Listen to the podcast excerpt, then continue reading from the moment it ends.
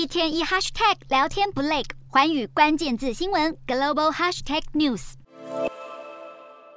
Although not alive, I can still create art.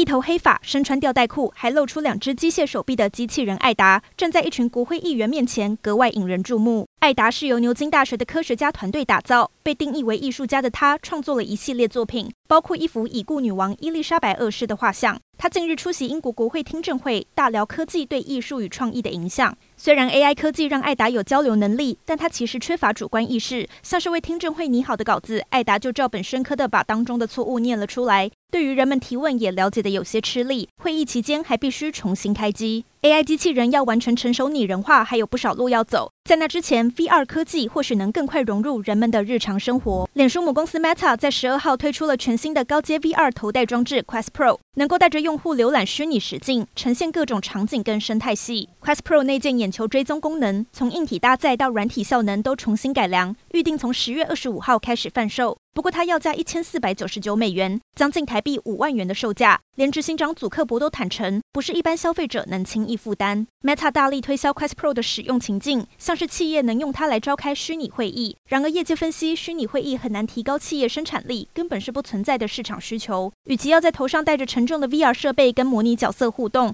还不如直接打开视讯会议，能看见真人还更有感觉。不过 Meta 坚信元宇宙是未来，现在还欠缺实用性的雏形构想，往后是否真能普及，也值得期待。